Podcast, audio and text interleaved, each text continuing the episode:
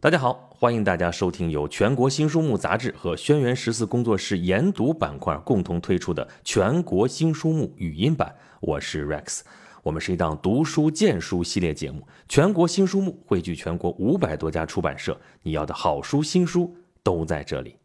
今年二零二零年，故宫六百岁了，也就是说，从一四二零年故宫建成到现在，已经经历了六百个春秋。啊，当然，我们这地方说的故宫啊，通常指的就是北京故宫，或者说我们更准确点说是北京明清故宫啊。为什么要说那么严密呢？是因为故宫这个词儿啊，本来是一个泛指。你看，我们中华文明上下五千年，经历过那么多的朝代，历朝历代都会有皇宫啊。那这些朝代过去了，那他们的皇宫就变成了故宫。所以，其实我们全国有很多地方都有故宫，比如说汉代有长乐宫、未央宫啊，唐朝有大明宫啊，但这些都已经是遗址了，对吧？就算现在保存的比较好的，比方说啊，就说清朝吧。北京有故宫啊，这沈阳还有一套故宫呢，对吧？这都叫故宫。但是呢，我们现在保存的最完好、规模最大的就是北京明清故宫啊。所以我们一般说起故宫这个词儿的时候，指的就是在北京的这个故宫。它是明清两代皇帝的居所，它到今年六百岁了啊，六百年啊！我们一个人能经历多少岁月呢？有一百年不错了吧？那六百年的风风雨雨，我们是没有亲眼见过，但是故宫的红墙黄瓦，还有档案文献都是见证。不过这些见证呢，对于我们普通人来说，可能都有点距离啊，有点遥远。那么我们可能就需要一本书来帮我们梳理这六百年间这个明清故宫里边都发生过哪些事情啊。所以我们今天推荐的书就是这本《大故宫六百年风云史》啊。这本书的作者是严崇年先生啊，是由青岛出版社出版的。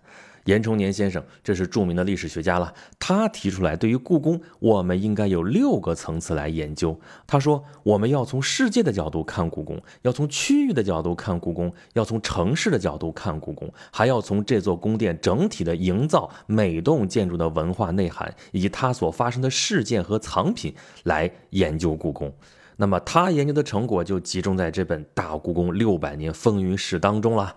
这本书耗费了他二十多年的时间和精力才完成，可以说是严崇年先生所学所讲过的中国故事的一次难得的集结啊！他把故宫历史当中的这些帝后啊、臣子啊、妃嫔啊等等等等，梳理成了一个一个的人物小传啊，比如说朱元璋啊、崇祯皇帝啊、王阳明啊、和珅的儿媳妇啊、爱国英雄林则徐啊等等等等吧，一共有一百个章节。每个章节独立成篇啊，在讲述人物故事之余，兼讲故宫的建筑珍宝，让读者清晰了解这些关键历史人物的关系和经历，从多个角度见证故宫走过的这六百年。啊，这六百年啊，书里边内容是一个一个的见证，连这个书的封面我们都能看到是一个很特别的设计啊。你把这本书拿到手里，你一看，最扎眼的就是六条色块啊，就完全是等距离的六个颜色，从上到下，这分别代表了故宫的这六百年的历史啊。这六百年，故宫先是明朝的皇宫啊，然后是清朝的皇宫，然后到了民国初，这明明已经变成了故宫了，但是小皇帝还在里边住着，一直到了后来，故宫变成了故宫博物院。那么这本书的整体内容，也就是按照这四个不同的历史时期来划分了四个部分，条理是非常的清晰啊。那么好，咱不是说这个主线是在说人物嘛？对于这些历史人物来说，故宫就像一座。历史的大舞台了。明朝、清朝先后有二十四位皇帝在这个地方演绎自己的历史角色啊，是你方唱罢我登场。而这六百年间，跟皇宫、跟故宫相关联的人，这些人的命运、他们的纷争、他们的喜怒哀乐，也是让我们读起来感觉不胜唏嘘啊。比如说，我们就说明朝吧，明朝两头最出彩的就是一个写朱元璋，一个写崇祯皇帝。你说朱元璋跟这北京故宫有啥关系呢？啊，人家建的皇宫在南京啊，对不对？这个北京故宫，这是他的儿子燕王朱棣抢了亲侄子的皇位啊，这搬到北京来，才在北京建的皇宫，这跟朱元璋什么关系呢？啊，但是如果没有朱元璋，这个大明王朝都不存在啊，对不对？这个明成祖朱棣再厉害，他也是前人栽树，后人乘凉，不是？所以朱元璋当然是跟北京故宫相关的一个人，而且这个人还非常的重要啊，他。雄才大略啊，战略指导方针制定的非常的正确啊，手底下这一班子文臣武将那也都是一时人杰啊，上下一心，拼力奋斗，才开创了大明朝二百多年这么一个局面。那么这么一片花花世界啊，江山社稷，最后传到了崇祯皇帝的手里，他在最后生死关头的选择啊，不但没有守社稷啊，还失了社稷，国破家破人亡，最终。大明朝灭亡，你看这些事情都是真实的历史事件吧？作者在书里面就是用这些真实的历史事件啊，还原人物的经历。你看，就是这么一座巍峨的皇宫之中啊，王朝兴盛的时候是什么样，衰败的时候又是什么样？同一个朝代，同一个地点，不同的命运，这真的是风云激荡啊！所以你看书名为什么叫《风云史》呢？对不对？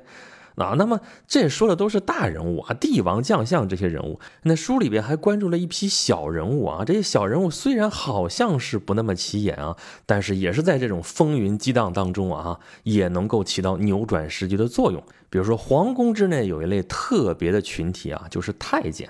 好像这个太监的名声历史上传下来就不怎么好，对吧？但是实际上在历史当中啊，他们起过非常重要的作用。比方说明朝的话，我们最著名的太监就是郑和了，对吧？郑和下西洋，这个大家耳熟能详。他曾经率领着当时全世界最庞大、最先进的舰队，从江苏出海，经过东海、南海、马六甲海峡啊，穿过印度洋，一直到过东非，这是世界航海史上的壮举啊！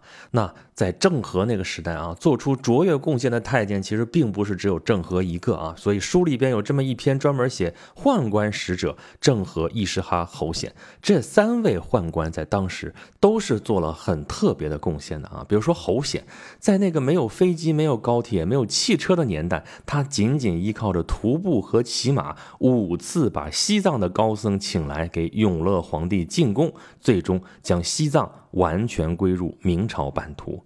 啊，那这里讲的是人的事儿啊，其实这些人的事儿啊，就把这个整个故宫跟它相关的这些脉络全部串起来了啊，每个故事都跟故宫相关，并且基本上就把明清两代的皇权历史和宫闱大事全都涵盖了。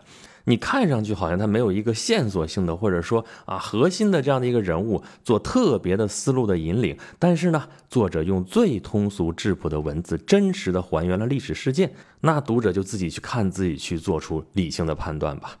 那么这里边有一些很有意思的主题啊，比如说看历史，很多人都喜欢看疑案啊，这个悬疑的故事啊，大家都是现在喜闻乐见的，对吧？那故宫六百年啊，最不缺的就是悬疑故事啊，一牵扯到宫闱秘事啊，大家兴奋点就上来了，对不对？那这书里边也介绍了很多这样的跟皇室有关的疑案啊，比如说明朝建文皇帝朱允炆到底下落如何呢？啊，顺治皇帝到底是不是出家了呢？啊，他是终老寺庙了呢，还是死于天花呢？啊，乾隆皇帝的生母到底是不是汉人呢？等等等等。那作者呢，研究明清史多年啊，对于故宫的传承和留存下来的这些浩如烟海的历史档案啊，是做过深入的研究的。那么这一系列的历史谜题，他都做出了科学的推断。有些事件他是直接揭晓了答案，有些呢。他讲了半天，仍然是一个悬案。可是他给我们仔细的梳理了这个事件的脉络，捕捉了一些关键节点的细节。让我们读完了之后，感觉啊，这个真相可能已经不是那么重要了啊！这个过程已经刷新了我们对这个疑案的认识。比如说啊，我们举个例子啊，康熙皇帝的遗诏被涂改过吗？因为民间有这样的传说啊，说雍正皇帝继位是因为他改了康熙皇帝的遗诏啊，把那个传位十四子改成了传位余四子啊，就是把那个十字啊上面添一笔，底下添了个勾，变成了余了啊，这意思就完全不一样了。是这么回事吗？啊，作者在这本书里面，首先开门见山就说明这个事件的最大的疑点，摆事实讲道理呗。先罗列出了目前我们能看到的这个遗诏的五个版本，然后再围绕着康熙遗诏的这个传言呢进行分析。比如说咱们刚才说那个传言啊，如果按那个来改的话啊，传位十四子直接改成个鱼，咱先姑且不说当时用不用这个干钩鱼啊。按照当时的行文习惯啊，这个诏书根本就不是这么写的啊，应该写成传位皇十四子。那你皇十四子，如果你再把那个十给改成这个鱼的话，那就不对了哈，那就传位皇余四子，这根本就不通啊。而且当时这么重要的遗诏啊，应该同时是以满汉两种文字来书写的。你改得了汉字的版本，那个满文怎么改呢？啊，所以这样论述下来啊，观点非常的鲜明，有理有据，并且非常有说服力。那么好，这些说的都是一些宫闱秘事啊，就好多都是勾心斗角、很紧张的这种，是吧？但是其实啊，这书里边还讲了很多关于故宫的趣事儿啊。这样的话，就让这个紫禁城啊，那么巍峨高耸、那么高冷的这个紫禁城，显得就更有人情味儿一些。比如说，他有一篇讲梅妻鹤子啊，讲的是林波的事儿。林波啊，这是个宋代文人，他跟明清故宫有什么关系呢？啊，林波，林和靖啊。这个人一生淡泊名利啊，也不做官。他不是咱们刚才说的梅妻鹤子吗？说的就是他连婚都不结啊，以梅为妻，以鹤为子啊，就是这种清幽的生活啊，这种恬淡的性情，让林波写出来那个诗啊，别有韵味啊。朋友来在这儿喝酒了，念诗，哎呀，说这个诗太好了，你赶紧的就就发表出来吧，以诗扬名啊。但他却说我不图名，不图利，干嘛要以诗扬名呢？啊，朋友觉得太可惜了，这才记录下来啊，汇集成诗集，流传后世啊。而这其中很大一部分啊，包括他的一些真迹啊、一些诗画呀，就藏在故宫啊。所以在这儿跟故宫发生了关系啊。而他这种淡泊名利的精神呢，也被后人所敬仰啊，包括爱国英雄林则徐啊，等等等等。那好吧，以上咱们说的这都是跟故宫有关的人事儿。那么大故宫六百年，留给我们现在这些人能看到的，那就是故宫的这个建筑和它的藏品。我们这些年，这不是有一个非常好的文化现象，就是故宫热啊。这书里边也提到了，故宫受到大家的关注和喜爱，其实主要就集中在故宫的建筑和藏品上面。啊，故宫现在有一百八十多万件藏品，而且每一件都是精品，所以跟故宫有关的很多文字作品都绕不开对这个建筑群和重点文物的赞叹。那么，在故宫一四二零年建成的时候啊，就是当时世界上规模最大、最完整的一组宫殿建筑群。这可是举全国之力建造的啊！这有全国各地的材料、各地的工匠的支持，所以它是当时建造工艺水准的集大成之作啊！对于这样一座气势恢宏的宫殿建筑群，那什么样的语言文字才能与之相匹配呢？那咱们刚才说了啊，在这本书里边啊，严崇年先生用的是最质朴的语言讲故事，但是呢，他把最华丽的词藻留给了故宫的建筑和文物。比如说他写皇帝的宝座啊，这个现在是故宫太和殿里边那个宝座啊，但是他写的时候还是在奉天殿啊，就是金銮殿那个时候，故宫刚建成嘛，那时候叫奉天殿，比现在这个太和殿可是要大多了。那宝座就高高的安置在那个基座上面啊，它有一个专门的名字啊，叫做楠木修金七云龙纹宝座。然后就说这个宝座啊，前前后后有三组单壁，就是台阶啊，还有围栏，后边还有屏风，也是这种雕龙绣金的这种屏风，还有宝相，还有路端，还有仙鹤，还有香亭等等等等这些陈设。然后宝座两侧呢是六根大殿的金柱，上面盘着巨龙，龙头是伸向宝座的。这个奉天殿的建筑面积有两千三百七十七平方米啊，金砖铺地，然后铺上地毯，下面衬着棕皮和竹篾编的席子，所有这些都为了什么呢？就是指向了一个主题，就是烘托皇帝和皇权的至尊、至高、至上、至圣啊。那这样的建筑风格可不是一天形成的啊，在书里边还融入了这个。宫殿建造缘由和对历史背景的解读，也让我们感受到了故宫的建筑和珍宝在历史长河当中的发源和演变。比如他写这个故宫的建筑理念啊，就说这个故宫建成六百年的历史啊，要往上追溯的话，就是。刘基，也就是刘伯温呐，为朱元璋建造的吴王新宫，以及后来的明中都，还有明朝的那个南京故宫啊，这些应该是北京故宫的摹本或者说蓝本吧。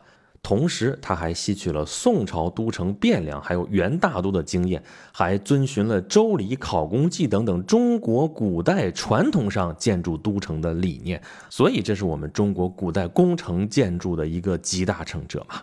那么，再比如说，对于北京城池宫殿这个整体布局啊，书里边也做了深入浅出的描述。说永乐皇帝营建北京城池宫殿啊，法宝就是一个“中”字啊，中国的“中”中嘛，天下之中是北京，北京之中是皇宫。这个“中”字正中这一竖，就是北京城和北京皇宫的中轴线。这条中轴线呢，从南到北贯穿北京的外城、内城、皇城，还有皇宫，这就是北京全城的脊梁。北京城的建筑啊，都是以中轴线为基线而对称展开的。那么皇宫在这条中轴线上是前有三突，后有三靠，形成了一个又一个的高潮。这就是我们的伟大的国之瑰宝——故宫。故宫博物院的第六任院长单霁翔院长啊，曾经说过，要把一个壮美的紫禁城完整的交给下一个六百年啊。那么。严崇年先生也说了，说故宫这六百年把文物保护得很好，今后这六百年不但要保护好，而且要利用好啊。过去这些文物是君享、皇帝享用啊，现在是民享，老百姓来享用。不但中国的老百姓享用，而且要让世界的老百姓享用啊。他们看了之后盛赞我们中华文明的伟大，来影响整个一代人。那么我们都是老百姓，我们怎么来享用这个人类文明的遗产呢？不妨就从这本书开始吧。大故宫六百年风云史，记得这是严崇年先生写的，是青岛出版社出版的。好吧，感谢大家收听由全国新书目杂志和轩辕诗词工作室研读板块共同推出的全国新书目语音版。我是 Rex，我们是一档读书荐书系列节目。全国新书目汇聚全国五百多家出版社，你要的好书新书。都在这里啊！如果大家想要获取更多好书、新书的资讯，以及对本节目有什么好的建议和想法，欢迎大家关注微信公众号“全国新书目”，留下您宝贵的反馈啊！好了，咱们这期就是这样，下期再见。